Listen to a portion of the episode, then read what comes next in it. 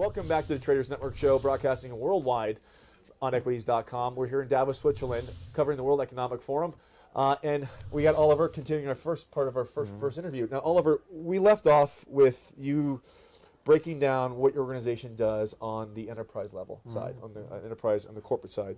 Let's talk about a little bit what you do for financial institutions, funds, investment banks, those sorts of things. You help these organizations find a way to dip into the blockchain industry. Exactly. We developed a methodology called DLT 360, where we have a 360 view on those projects in the field, in the distributed ledger economy, and advise them in which projects to invest. And how did you come up with that?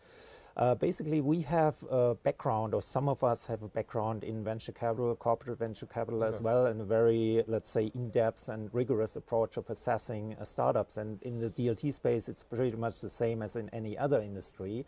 You have to look at what this team is really trying to accomplish and whether they solve a real problem and whether the tech is good. Right, right. You know what? So we're in Davos. This is the World Economic Forum. Let's talk a little bit about where the Goldilocks sectors are, like the Goldilocks. What industries right now would you be guiding in financial institutions to be looking at? You know, we've seen a lot of use case scenarios, you know, rise and fall, typically because they've got their front end solution, but necessarily the back end solution.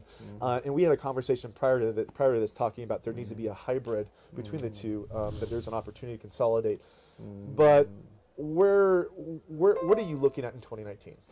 In 2019, we are currently looking at asset tokenization. That's a big topic.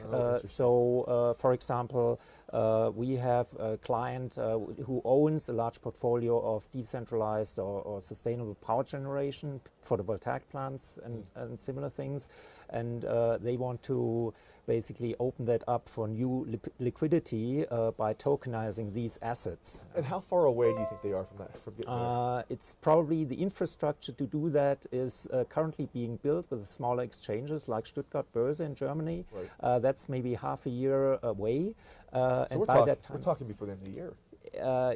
Yeah, I think we will see the first products being launched. The big topic is there really now a big market? I doubt that there will be a huge market, but we will see the first projects being launched. Yeah. You know, there's an argument to be made that the only way the blockchain on the tokenization side is going to be able to be deployed is by monetizing existing networks.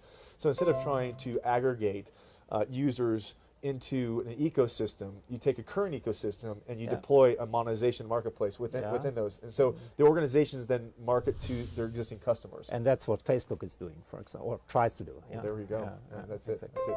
Well, listen, I'd love to have you back before we head out of here. I don't know what your schedule looks like, but I'd love to have you back. We got to cut to a commercial break in a minute. Is there anything else you'd like to bring up?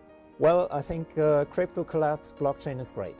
There you go. The forum is brought to you by Salt, providing fintech solutions for digital assets.